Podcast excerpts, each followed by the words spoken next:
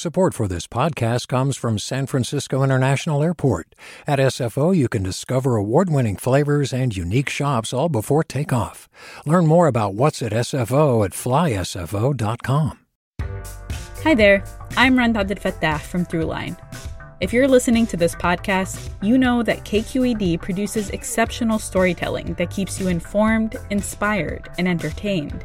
Their podcasts cover issues from your neighborhood to the entire country and everything in between. Support this work today.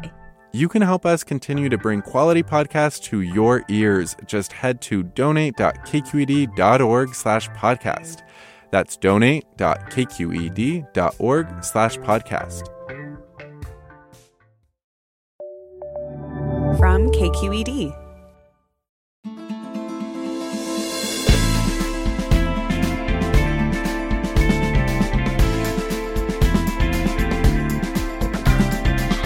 From KQED in San Francisco, this is Forum. I'm Scott Shafer, in today for Alexis Madrigal. Our families can be the bedrock of our lives, offering support, nurturing, and ideally unconditional love. But of course, not every biological family provides that for reasons ranging from the inability to be a good parent or sibling to tragedy or even being rejected by the very people whose love you expect. That last thing happens all too often to LGBTQ kids cast out by homophobic families, and others who end up simply building and adopting their own family type relationships. This hour, we're delving into these chosen families and what they mean to those who have them. That's next on Forum, right after this news.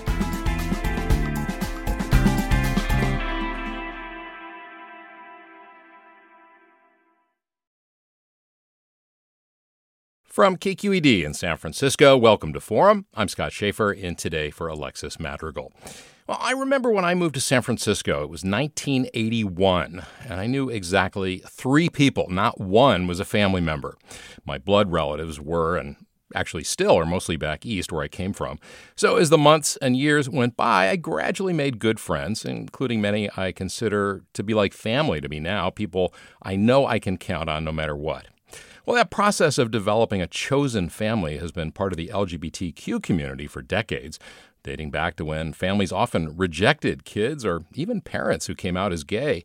Of course, that still happens, unfortunately, but chosen families are not just for LGBTQ folks who are estranged from their blood relatives. Others do it too for all kinds of reasons. And as we head up to this weekend's Pride celebrations, that's our topic this hour how chosen families are created and the role they play in the lives of those who choose them. Let me tell you who's with us. Naima Raza is a documentary filmmaker and senior editor with the New York Times Opinion. She's also the author of the article My Father's Last Gift to Me Came After His Death. Also, by the way, showrunner of the Sway podcast with Kara Swisher. Naima Raza, welcome. Thank you for having us, Scott. You bet. And also Dawn O. Braithwaite Professor Emeritus of Communication with the Department of Communication Studies at the University of Nebraska Lincoln, and Baruch Porras Hernandez. He's a writer, performer, organizer, host, curator, stand up comedian, and uh, also author of a book of poetry called I Miss You, Delicate, and Lovers of the Deep Fried Circle. He's also co organizer of KQED's Donde Está Mi Gente literary series. Welcome to you all. Thank you. Let good morning. Be- good morning, indeed. Let me begin. Um, I want to ask each of you, and I'll start with you, Baruch. Maybe just tell us a little bit about your own experience with a chosen family, Baruch. Ah, yes. Well, um, when I came out, I, you know, I'm a, I'm an '80s baby, and when I came out, uh, you know, before the era of Will and Grace and Ellen, my family didn't really know how to take it, and though currently in my life they're a huge support and great like they're just they're such a loving family now but when i came out they kind of were like we don't know what to do with this and you're on your own. Mm. mostly because of fear and homophobia. So to me the chosen family were like the fairies that lit the way in the dark woods to be honest. A lot of us have the experience where we were kind of launched out into this dark see because you know my generation didn't have queer history. My generation didn't have uh, teachers or even society saying it was okay to be who you are. And so my queer family were the older queer men excuse me, and and gay men really who, without being creepy and without hitting on me, took a younger gay man and said, It's going to be okay. Ask me whatever you want, and I'm going to be here for you. And I wouldn't be here today without them. And just out of curiosity, did you leave, you know, wherever your hometown was to come to San Francisco or somewhere else? I mean, where did you meet these folks? Well, um, my the one I'm closest to, uh, Robert Meyer, I call him my uncle Bob. He what he is uh, the father of one of my friends. And when I was in high school and helped my friends start the Gay Straight Alliance, I didn't know that he was gay. I just would go over to my friend Max's house all the time. And one day I got there early because I was gonna, I don't know, do homework with Max or something. And he was like, "You look stressed. Why do you look so stressed?" And I said, "You wouldn't know anything about it," because I was so like depressed and stressed because starting a gay straight alliance in the '90s was really hard. Uh, without any support, we were facing a lot of homophobia. And he said, "Try me." And I said, "Well, I just helped start the Gay Straight Alliance, and we're getting harassed and." He uh, grabbed the book out of his bookshelf and threw it at me. And it was a book titled How to Start a Gay Straight Alliance in Your High School. there you go. And it turned out that he was gay and uh, had a library full of like gay rights books, gay history books.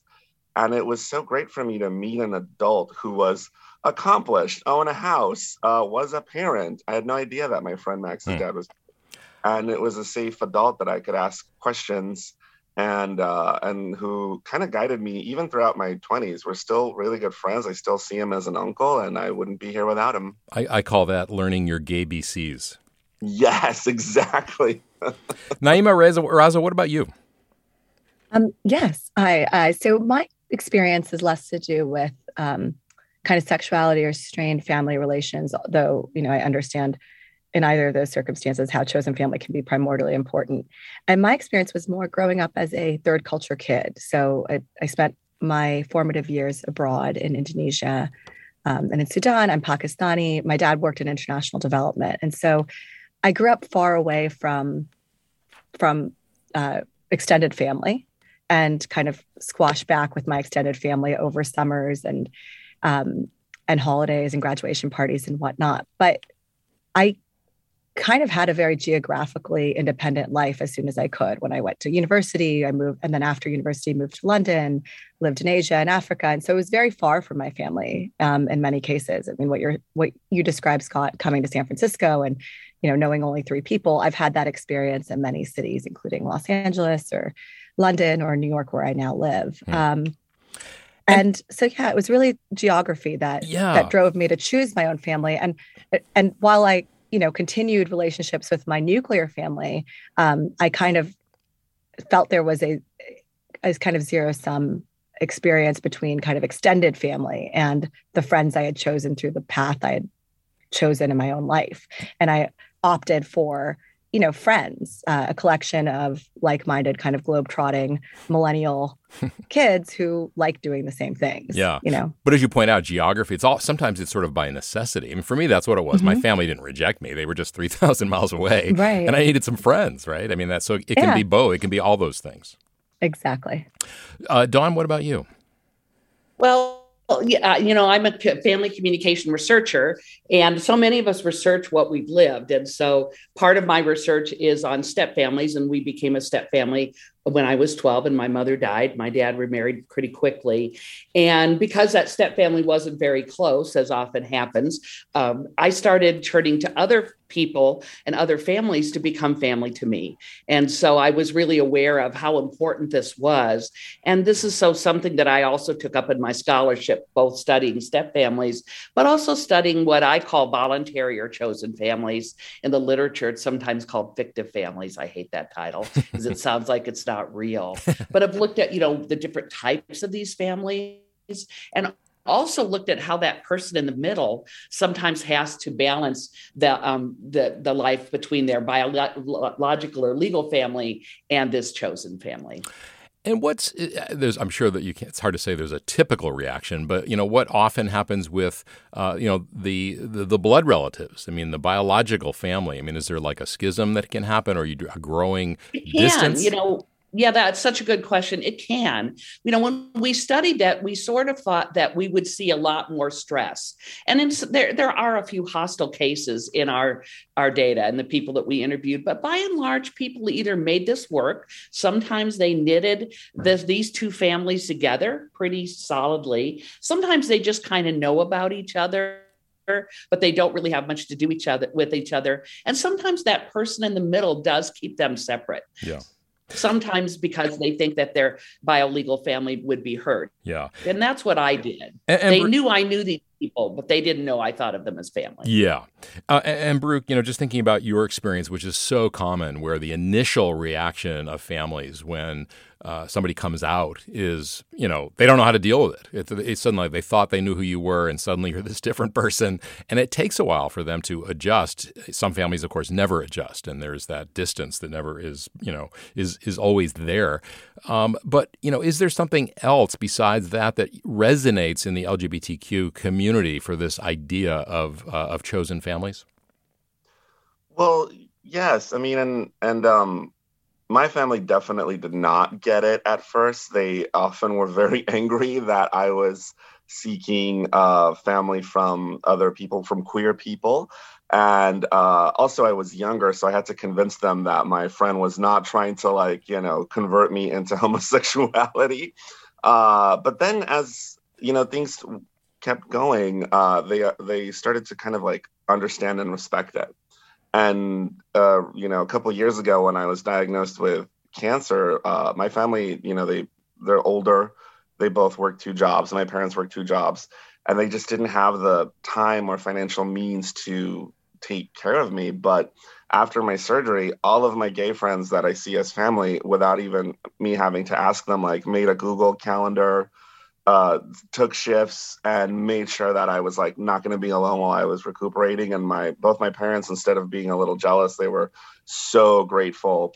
And uh, now my mom makes pozole for all of them, so it's it's it's turned out really well, even though there was a lot of tension at first. And um, but I do know a lot of uh, folks in the queer community that they're um, like I, I have that weird tension where I my my parents have to like be okay with like okay guys I've spent two days with you.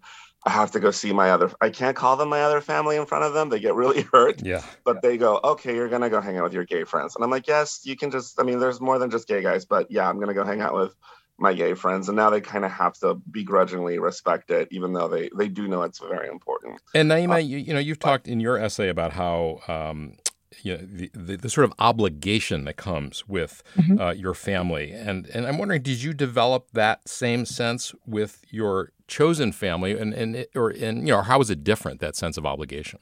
Yeah. I mean, I would say that, you know, being required to go as the, to the dinner party of, or the graduation party of a, you know, distant cousin you barely know, um, feels similar to having to go to the baby shower of an old middle school friend. Uh, so they both have a sense of obligation implied in them. I think that we feel it more with distant relatives or or um, or extended family in particular. And I I certainly and I think that might be. I mean, you know, Dawn's the uh, researcher here, so would know more. But I, I wonder if that's because it evokes a certain like childhood defiance of these kinds of obligations. Um, but I had, I actually thought the pandemic was really interesting because I would hear many of my friends describe how they didn't have time for stuff anymore and time was really precious. Yeah. You know, we're going to take a break, and I want to come back to that because the pandemic has changed so many things and helped us sort of reevaluate everything from work to family to relationships. So we'll come back to that notion. We're going to continue this conversation about chosen families. Give us a call at 866 733 6786. Again, 866 733 6786. Tell us about your chosen family or the family you left behind and how they communicate with each other or know each other or not. You can also communicate with us on Twitter and Facebook. We're at KQED Forum. Scott Shafer here this hour for Alexis Madrigal. Stay with us.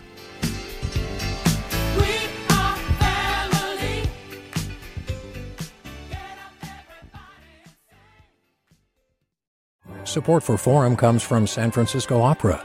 Set 10 years after a school shooting, the critically acclaimed opera Innocence takes us into a complex emotional journey where our understanding of innocence and guilt is constantly upended. Kaija Saariaho's ethereal score collapses the past into the present as a community of survivors grapple with how to move forward. Don't miss the highly anticipated American premiere of Innocence, June 1st through 21st. Learn more at sfopera.com. We've all got those parts of our house where the internet just won't go. Well, if you had wall to wall Wi Fi from Xfinity, you could worry less about dead spots. Because with wall to wall Wi Fi from Xfinity, you get fast speeds, reliable connection in every room, and power for all of your devices, even when everyone's online. That's wall to wall Wi Fi only with Xfinity. Restrictions apply, not available in all areas, actual speeds vary. And welcome back to Forum. Scott Shafer here this hour for Alexis Madrigal. We're talking about chosen families. My guests are Naima Raza, documentary filmmaker, senior editor with the New York Times opinion page. Also, Dawn O. Braithwaite, professor emeritus of communication at the University of Nebraska at Lincoln, and Baruch Porras Hernandez, writer, performer, curator, stand up comedian, and so much more, also co organizer of KQED's Donde Está Mi Gente literary series. And we want to hear from you. This is something that really um, works best when we hear from our audience. Uh, what are your thoughts about your chosen family? Give us a ring at 866 733 6786. Again, 866 733 6786. Or you can reach out on Twitter and Facebook. We're at KQED Forum. Or if you like, you can email us. It's forum at kqed.org. Also, interested in uh, hearing if you're part of a, sort of blood relatives who have a a sibling or uh, you know a, a, niece or a nephew who has a chosen family, how that works for you. Give us a call. Well, before the break, uh, we were talking, Naima, with you about the uh, the pandemic and how that changed mm-hmm. everything. And I know that you included that in the essay you wrote recently. Um, to say a little bit more about how that really shook things up. I mean, in so many, many ways, but uh, you know, in terms of our families. Yes. Um, so I was this concept of kind of reclaiming time from things that we didn't want to do with people we didn't want to see was a theme that I observed a lot of in the pandemic. And I related to because, frankly, I lived much of my life um, because of that geographic independence I spoke about kind of doing that, choosing what I wanted to do and opting out of a lot of obligations as soon as I was liberated to do so. So not attending the graduation party, skipping the Thanksgiving dinner, you know, and and choosing instead kind of one-on-one time with my parents, especially as my father was getting older. I felt there was a need to kind of maximize time with him, which meant and cutting off, you know, a lot of extended obligations that I didn't want to do anymore. Yeah, uh, Dawn, what did you what have you found in the research in terms of the pandemic and you know people reevaluating all their relationships, whether it's with work, family, friends, and so on? Oh, absolutely. I think, you know, so many people just physically had to create pods. And I think that sometimes for some people, these pods became um, family, you know, not more more than friends. Uh, I'm also really interested in couples who got together around the start of the pandemic and then they had to really figure out were they going to, you know, spend the pandemic pandemic with somebody or were they going to break up or just not get this going? And and and i just have some anecdotal evidence that i think there were a lot of couples for whom the pandemic sped up uh, relationships. Um, and so uh, you know i think for chosen family the pandemic was um, for the reasons naima said too you know people just took life more seriously and started thinking about who do i really want to spend time with who do i want to allow into my life yeah well let's uh, bring the audience into our conversation again it's 866 733 6786. Tell us about your chosen family. And we're going to begin with uh, Allie in Belmont. Welcome. Hi. Um, thanks for taking my call. Sure. I had two comments. One was about how I think chosen family can be um, grouped sometimes in certain different stages of your life. I know that I had people I considered chosen family in my 20s.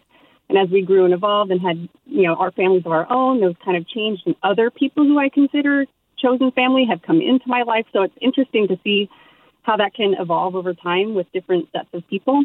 Yeah. And then the other is the other, which is kind of a hairball, is I'm a donor conceived child. Oh. And over the last like six, seven years, I've learned of over a dozen siblings and uh, half siblings. And some of those folks have really engaged in getting to learn about one another and meet up, and our families are really close, while others have made that decision to stay away because it's just it's that's what works best for them. So it's a very strange combination of genetic family that we didn't know about who are now choosing to be part of this collective of half siblings, which has been just totally fascinating. That is so int- that is so interesting. And like uh, so for you, you were drawn to get to know those uh, you know genetic siblings.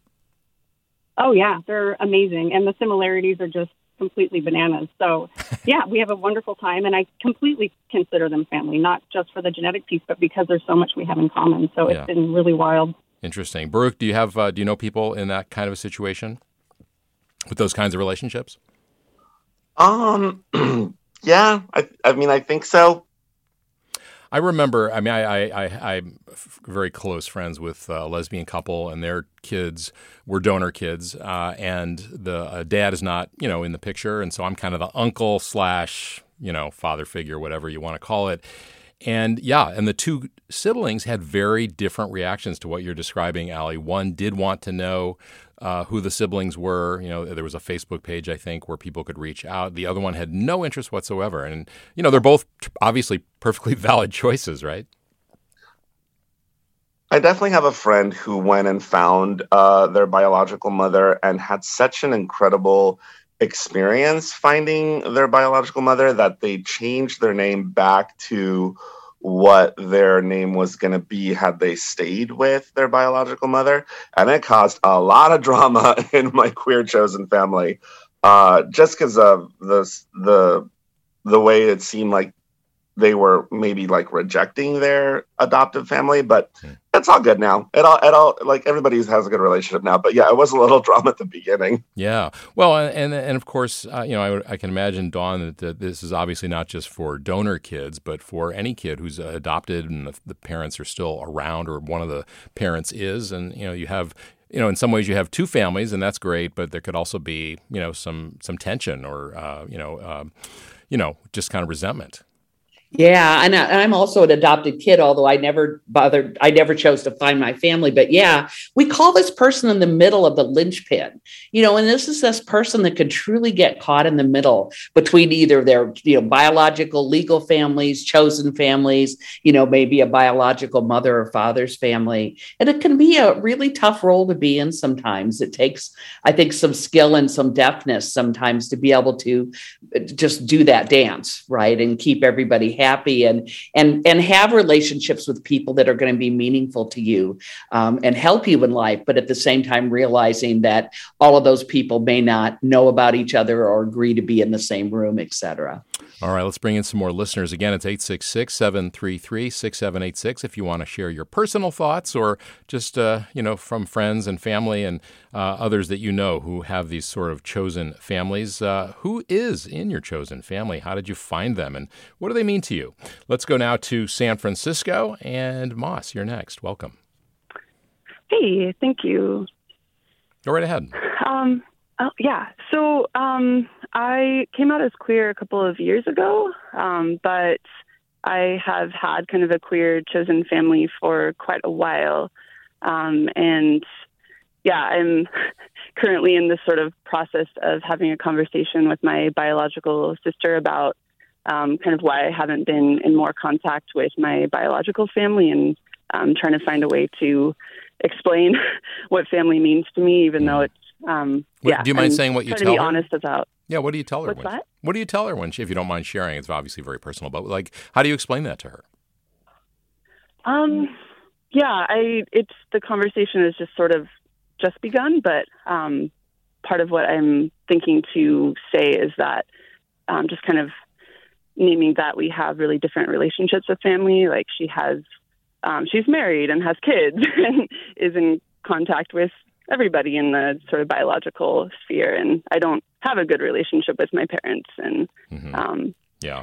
yeah, that I'm sort of um, taking a break and Yeah. trying to reassess. Yeah, and and, and Baruch, uh, you know that idea of sort of taking a break, and you know sometimes it does take the biological family, you know, time to kind of catch up with where you are or where you're going, Yeah. right? Oh, definitely.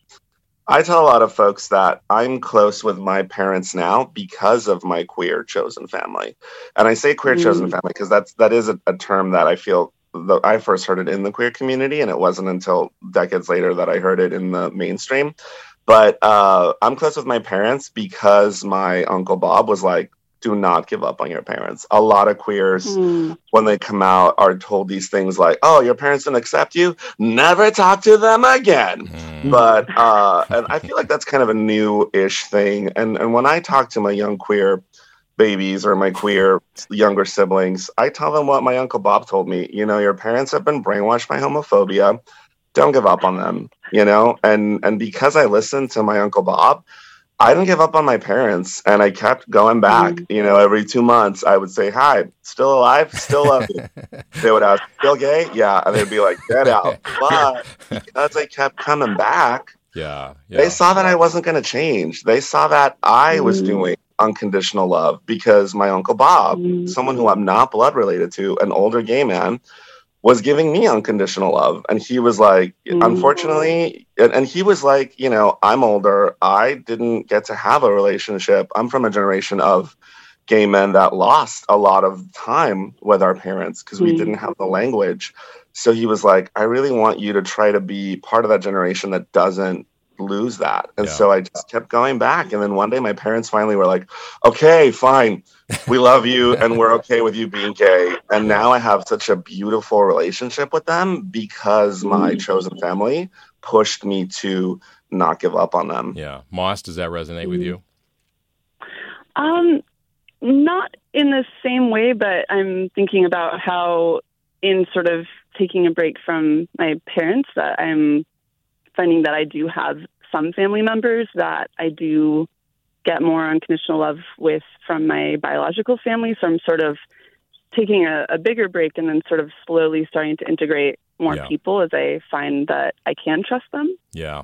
Well, good luck with it, and you know, I hope it all works out for you. And thanks so much for sharing uh, your story with us this morning.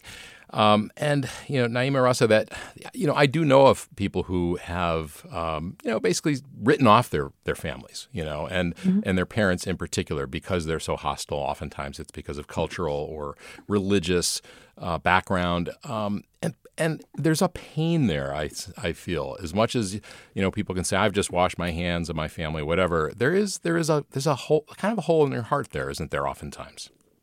Yes, um, I certainly experienced that when you know as I was describing, I I kind of ignored my extended family and my father and mother's efforts to get me to engage with extended family more. You know, I'm like, I'm seeing you. I don't know why it's so important that I see my second cousin twice removed just because I'm at grad school in Palo Alto and, and they happen to be nearby.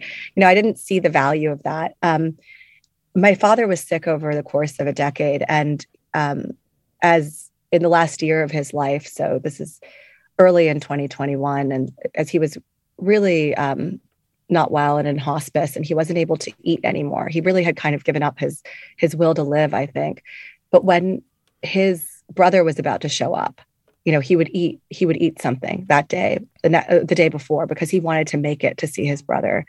A few days later you know we told him a cousin's coming and he scarfed down this omelet because he knew that my cousin was coming to pay her respects. And I saw in those that moment kind of how my father had lived, and he had lived a very geographically dispersed life, but he had always tended to these fam- familial obligations, and he lived for sustaining them. I mean, even in his final days, he lived for sustaining them. And in the aftermath of my father's death, you know, a lot of people showed up for me, including my chosen family, including chosen family from various cities in which I've lived. But the ones in which I found most comfort were family, inherited family, hmm. who I had been a relative stranger to for at least a decade, you know, of my adult life because they knew my dad and there was a comfort hmm. in that shared experience, that shared um, blood that kind of uh, profoundly changed my sense of kind of nature versus nurture or hmm. chosen versus obligated. Um, and it's something that I'm you know trying to get back into more now those obligations those duties yeah. in the spirit of my father. Yeah so interesting.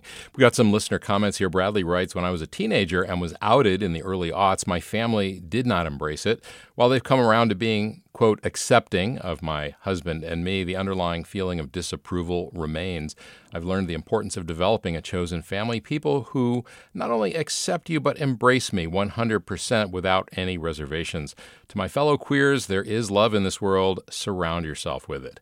And then Mike writes The East Bay Center for the Blind is a chosen family. It's a small organization struggling to survive, but we're made up of close friends, acquaintances, blind and sighted people working hard to come out of COVID together.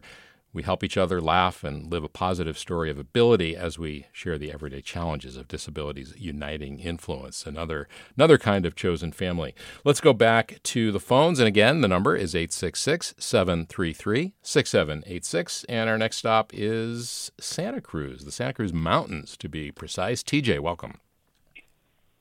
Good morning. So my my wife and I have created what we call an intentional family. My wife and I are a heterosexual couple, and we have a heterosexual friend, a woman who has lived with us for 12 years now. Um, my my own family is essentially non-existent. Um, I have no uh, close relationship with my siblings, and I have no. I'm not an uncle. I, I don't even really understand some of the family language: nieces, nephews, uncles. Hmm. My mom is gone, and my my my wife is an only child. And so, um, you know, we realized as we aged and as we watched our own parents age that we were going to be alone. It was just going to be us without children. And so our intentional family gives us great joy. Um, if if marriage is about partly about you know division of labor, having another person around um, divides the labor even more we support each other and love each other, and best of all, it's good for the environment because we all share the same space and the same resources. So it's been a, a great a great experience. Yeah, interesting. Dawn, have you come across that uh, idea of an intentional family? Is it uh, do you see yeah. that as different? Uh, yes, Scott, absolutely. I mean, th- there are. I think it's wonderful. You know, this is what the the the strength of. They're really the words are kind of all interchangeable to me, but whether intentional or voluntary are chosen you know these families really bring a lot to life. And and they bring a lot of support to life both physical support and emotional support and and help what we call instrumental support in tough times as um, as I think Baruch was describing. And so it, it's just so important, I think, to for people to open themselves to these relationships. And it just, it, you know, if you only limit yourself to blood and law, you are leaving out a lot of people who could just be wonderful part of your life. And yeah. I think that's what the caller's describing. Yeah. And, and Naima, um, you know, TJ talked about not having kids, and that can also be uh, you know, an impetus, I think, for finding uh, either because your kids are you don't have children or they're far away and you can't really count on them or you're estranged from them, whatever the situation might be, and so you surround yourself in part. It is that intention. Uh, not for having people as caregivers necessarily, but just to have people, you know, a support system that you're going to yeah. need in particular as you get older. Yes, and company. I mean, I think that that is very true. I live in New York City and you know, I grew up watching Friends, right? Which is this obviously the sitcom in which all these people, I mean, Monica and Ross are related, but the rest of them are friends and they're, you know, they're closer to each other than, you know, than than many of us would be to our own siblings. And I think New York has that. I, I think about that a lot as a woman in my 30s who I don't have kids yet. I, you know, aspire to one day, but I, you know, I think about the family I have around me, and it's something as simple as who do you put down as your emergency contact on a doctor's office mm, form, right? right and right. and who you know, as Baruch was describing, you know, his illness and the people who showed up in the place that he lived in and who had the time and the resources to show up, and I think it's very important uh, as a as a as a professional woman. I also think about like what is the viability seeing my friends struggle with balancing careers and children, et cetera. Like, what's the viability of a nuclear family these days and kind of containing it all? Don't you need that extended family that's being described by this caller? Yeah. I mean, I think there's never, never a downside to having more people in your life who care about you. And, you know, you also mentioned, Naima, the idea of there's a lot of this in New York City. And there is, I think, sort of an urban rural divide to this kind of thing. You know, people who live in mm-hmm. cities often move away from their families. And cities are also, you know, just so big and you meet so many people often, especially when when you're younger. Uh, that uh, you do. It is easy to kind of fill that void uh, with people you meet along the way. All right, we're going to continue this conversation about chosen families, and we would love to hear from you. To join our conversation, give us a ring, 866 733 6786, or reach out on Twitter, Facebook. We're at KQED Forum, or if you like, email us. It's forum at kqed.org. Scott Shafer here this hour for Alexis Madrigal. Much more to come. Stay with us.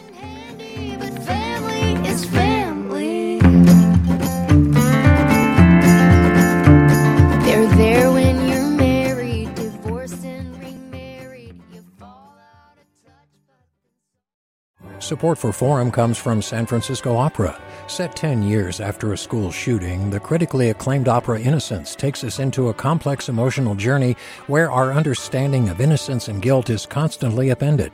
Kaija Saariaho's ethereal score collapses the past into the present as a community of survivors grapple with how to move forward. Don't miss the highly anticipated American premiere of Innocence, June 1st through 21st. Learn more at sfopera.com. We've all got those parts of our house where the internet just won't go. Well, if you had wall to wall Wi Fi from Xfinity, you could worry less about dead spots. Because with wall to wall Wi Fi from Xfinity, you get fast speeds, reliable connection in every room, and power for all of your devices, even when everyone's online. That's wall to wall Wi Fi only with Xfinity. Restrictions apply, not available in all areas, actual speeds vary. And we continue our conversation now about chosen families. We're talking with Baruch Porras Hernandez, writer, performer, organizer, author of a collection of poems called I Miss You, Delicate, and Lovers of the Deep Fried Circle. He's also co organizer of KQED's Donde Está Mi Gente literary series. Also, Dawn O. Braithwaite, Braithwaite, Braithwaite, pardon, Braithwaite. Braithwaite. I'm sorry, Dawn. I'm really actually had a friend with that eventually. name, Dawn O.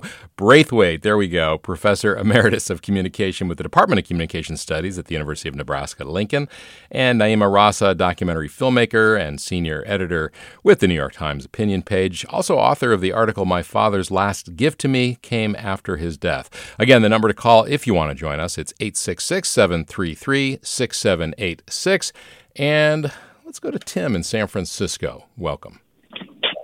Hi, good morning. Um, I wanted to make a comment about uh, chosen family as opposed to biological family. Uh, I'm a queer man. I'm 51 years old. And um, when I was growing up, I was physically and mentally abused by my biological family. So for me, they gave, they gave up any right of being uh, considered my family. Um, now, my chosen family, uh, those are the people who are my brothers. They're the people who I care about the most in the world.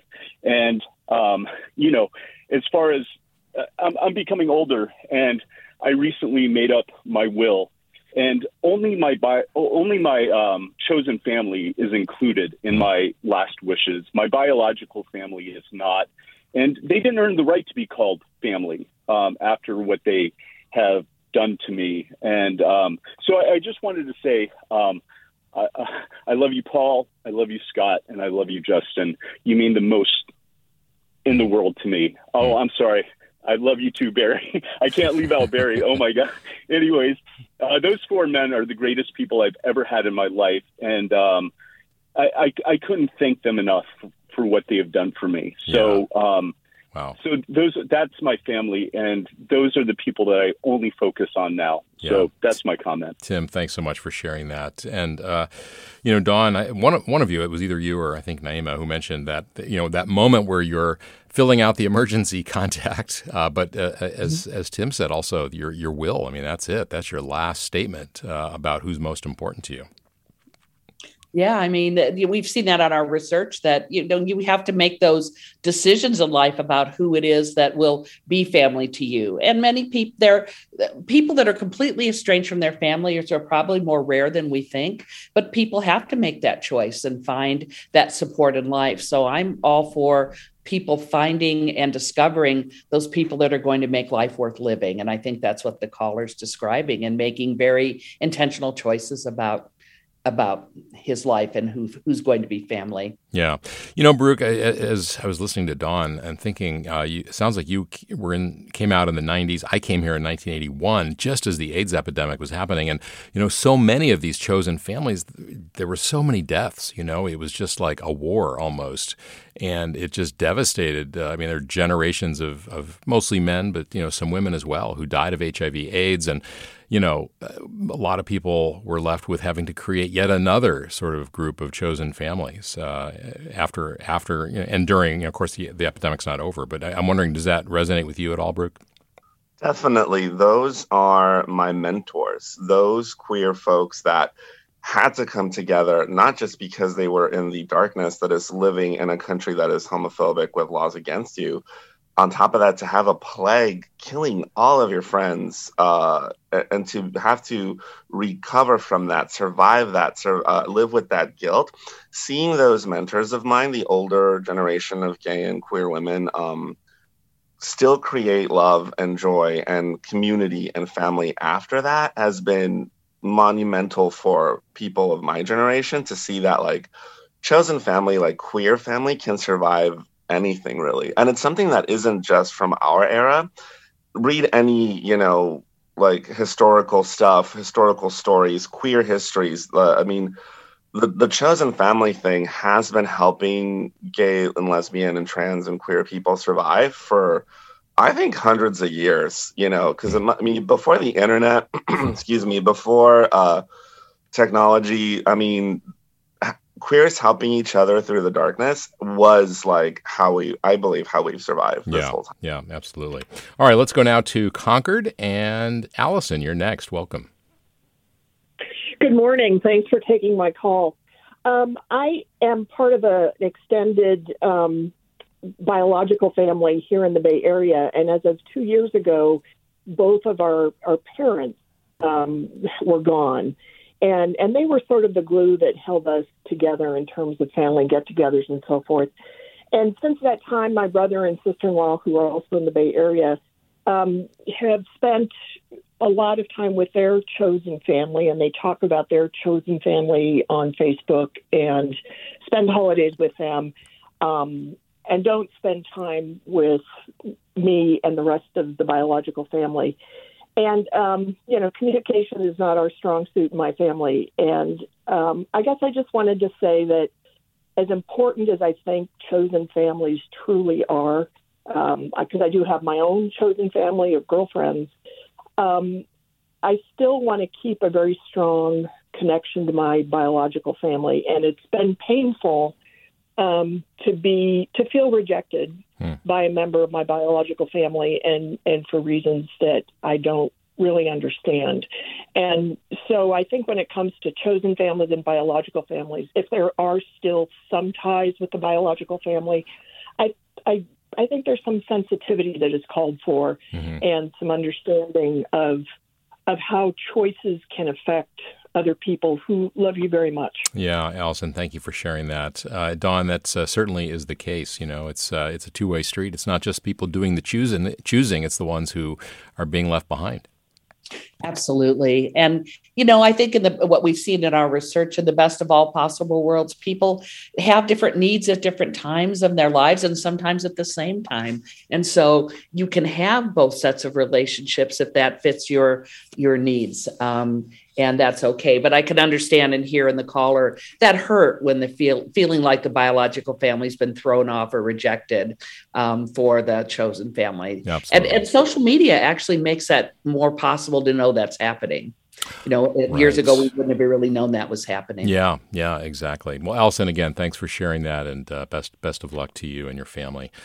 Uh, Jessica writes, I think chosen family is an essential part of the immigrant experience. My parents moved from Korea to Los Angeles back in the 80s. My parents created a network of chosen family who were all recent Korean immigrants of a similar age. I grew up with these aunties and uncles, their kids being cousins, even while having a blood family in Korea who I visited every few years.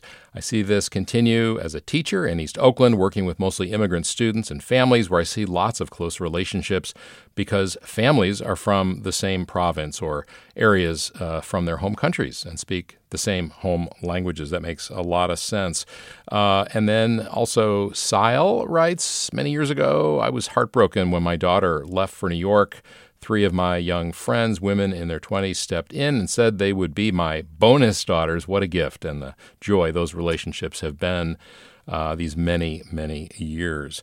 Um, and Naima, the, the, the idea of this being sort of, you know, you talked about your own uh, immigrant family and mm-hmm. uh, being uh, Pakistani American, uh, and you can obviously see that as being. Either, I've met many immigrants who come to this country or to California by themselves, you know, and mm-hmm. um, obviously they would. It's not not surprising they would gravitate toward folks from that own their same country or whatever, but that is an added level of uh, sort of a challenge it certainly is. And I was very surprised the response to my essay, particularly amongst the immigrant community who who said this is how their family has been too.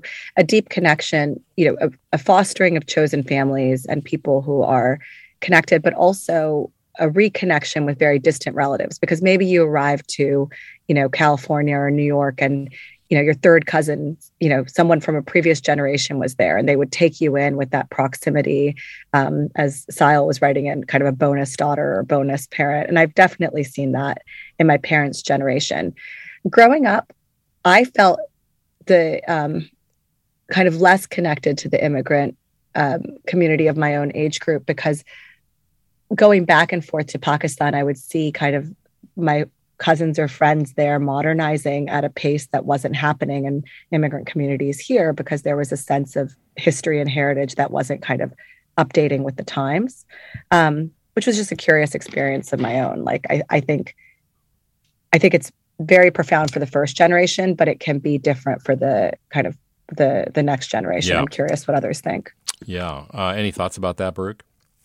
Oh, I definitely same boat. When we first came to this country from Mexico in 1989, we didn't know anyone. This is way before the age of the internet and the immigrant families, not just from Mexico, we became immigrant family or chosen family with you know Latinx family from Peru, from Guatemala, from Puerto Rico.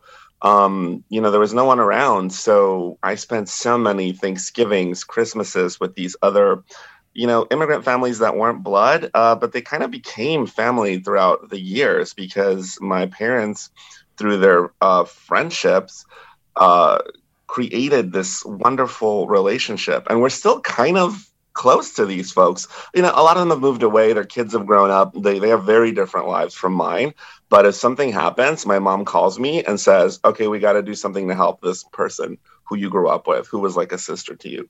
And I show up, you know, uh, chosen family uh, is an action word for me, is what a lot of my older queer uh, brothers have told me. It's showing up, mm-hmm. is being there, not just because you're related by blood, but because you want to and because you should, you know? Hmm. And uh, I'm really grateful that I had these extended, they were like cousins to me, you know? kids that I grew up with. I'm I'm grateful that my mother had these other immigrant women to rely on that are like sisters to her. You know, she still goes to get brunch with them once in a while, and and it was a very immigrant thing to like choose your your your family. Uh, recently, I had my American grandmother pass away. It was very hard for us, but it was also weird to explain to folks because you know even my coworkers were like, "Oh, your grandma! I heard your grandmother died." Hmm. Well, actually, she's not my grandmother. She's my American grandmother. And they were like, "What does that mean?" Well, my Mexican grandparents, I loved them dearly. They passed away like ten years ago. This was the woman who kind of stepped in as grandmother, a white woman hmm. who my mother worked for, but she kind of fell in love with us. We fell in love with her, and we had this very grandmother grandchild relationship with her. Yeah, it does kind of um, open know, up those conversations. There. Yeah, that, you know, uh, she was there. She took us to baseball games, cards every birthday. Like she yeah. just was an incredible person, and it was so hard when she died. Yeah. All right, let's try to bring some more listeners in. Let me read a comment here. Uh, I love my chosen family. One listener writes, "For years it was just my daughter and I. Then five years ago, I took in a homeless youth." This young man has become a beautiful addition to our family and has become like my son. We've had a lot of issues to work through from mental health and wellness to helping him make peace with his sexuality. My son knows that no matter what, I will always be there for him. He's been such a wonderful addition to our family, and to see how resilient the human spirit can be when shown unconditional love is a truly powerful thing. Dawn Braithwaite, I'm sure you uh, you would agree with that. It's uh, it, it, and especially for people who've never had that to suddenly have it, you know, in their teen years or whatever, however old they might be.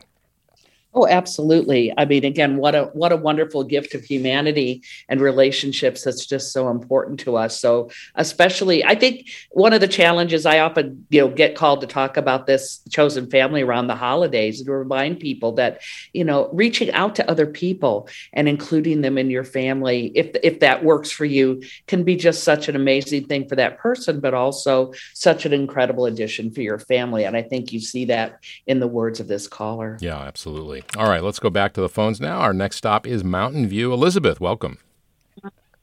Yes, thank you. Glad to be with you. Good to have you. Go right ahead. And with you. Um, our family was put together through open adoption. When my daughter realized that she was not going to be able to raise her child when she was three years old, that then we thought, well, what is a good alternative? And I could have raised her, but I was recently divorced, trying to find work and various other things, and that didn't seem like a good idea. We also couldn't see giving her up for adoption and that she would no longer be in our lives because she'd been in our lives for over three years. It was just delightful. Hmm. And then I learned about open adoptions, and there was a couple called John and Connie Dennett who had also thought about adopting a child. And we were brought together through a mutual friend.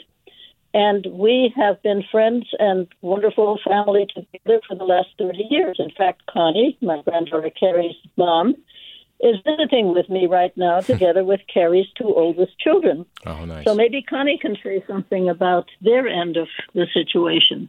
Oh, well, you're going to yes, hand the phone um, to Connie. there she is. Yeah, I, now this is Connie. Hi, and, Connie. Um, we've been so blessed by this arrangement because Elizabeth actually lived closer to us than um, my husband's and my um, parents. They were uh, distant and good grandparents, but um, but Elizabeth was nearby, and so she has been our family grandmother. And uh, my parents and my husband's parents have all passed on now, and so we have had just this wonderful blessing of Elizabeth in our life. And um, we also adopted uh, through foster care hmm. a son at 10 years old, and Elizabeth became his grandmother as well. Oh, I wonder and what so a gift! What a gift for both of you, right? For all of you. All, all the way around. It is. Yeah. And now we have the four younger children, and the two oldest ones are visiting here too. We we live in St. Louis now. Okay. Yeah. All right. But, good. Um, we get together regularly, Christmas mm-hmm. and holidays and times like that. Wow. Yeah. And Great. Connie and I are such good friends. We we even traveled together.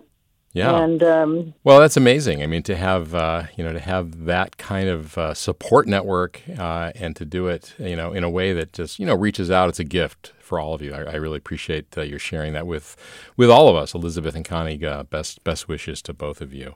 Um, here are some comments from listeners. Elaine writes, "I discovered recently through DNA that the person who I thought to be my father was not. This was quite a surprising discovery at age 85. I've been in touch with family members and we're tentatively beginning to get to know one another. This affects the family I grew up with, my children as well as me." Any insights on this situation from your panel? Um, let me put that to you, um, Naima, I guess.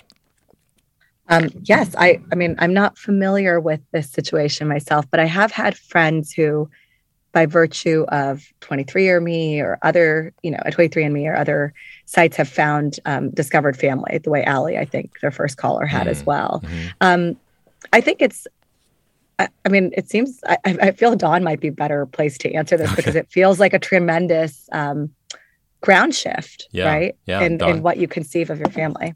Well, it's really interesting because we do use the word family to describe so many different things, don't we? Um, and so, you know, we can discover biological connections with people. And from that perspective, it makes us family, but they may not feel like family. And there may be other people in our lives that feel more like family or who we discover in life.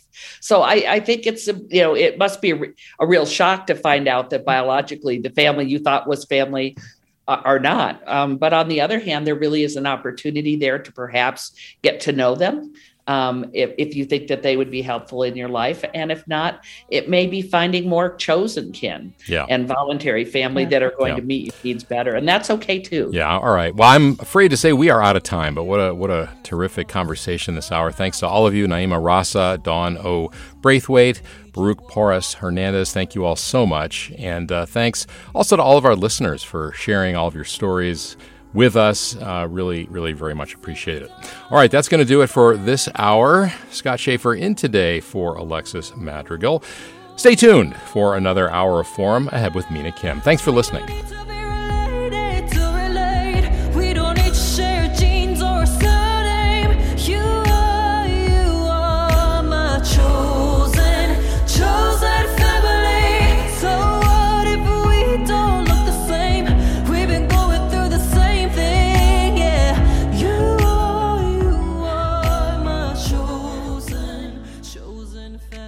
Funds for the production of Forum are provided by the members of KQED Public Radio, the Germanacos Foundation, the Generosity Foundation, and the Heising Simons Foundation. Support for Forum comes from San Francisco Opera. Set 10 years after a school shooting, the critically acclaimed opera Innocence takes us into a complex emotional journey where our understanding of innocence and guilt is constantly upended.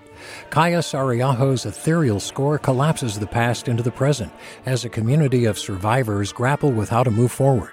Don't miss the highly anticipated American premiere of Innocence, June 1st through 21st. Learn more at sfopera.com. We've all got those parts of our house where the internet just won't go. Well, if you had wall to wall Wi Fi from Xfinity, you could worry less about dead spots. Because with wall to wall Wi Fi from Xfinity, you get fast speeds, reliable connection in every room, and power for all of your devices, even when everyone's online. That's wall to wall Wi Fi only with Xfinity. Restrictions apply, not available in all areas, actual speeds vary all over the country. We need to improve reading in Wisconsin. Schools are changing the way they teach reading. I'm calling for a renewed focus on literacy. We have gotten this wrong in New York and all across the nation. And it's happening because of a podcast. I think your podcast has changed my life. And I'm going to share this podcast with everyone I meet. Sold a Story investigates how teaching kids to read went wrong. New episodes of Sold a Story are available now.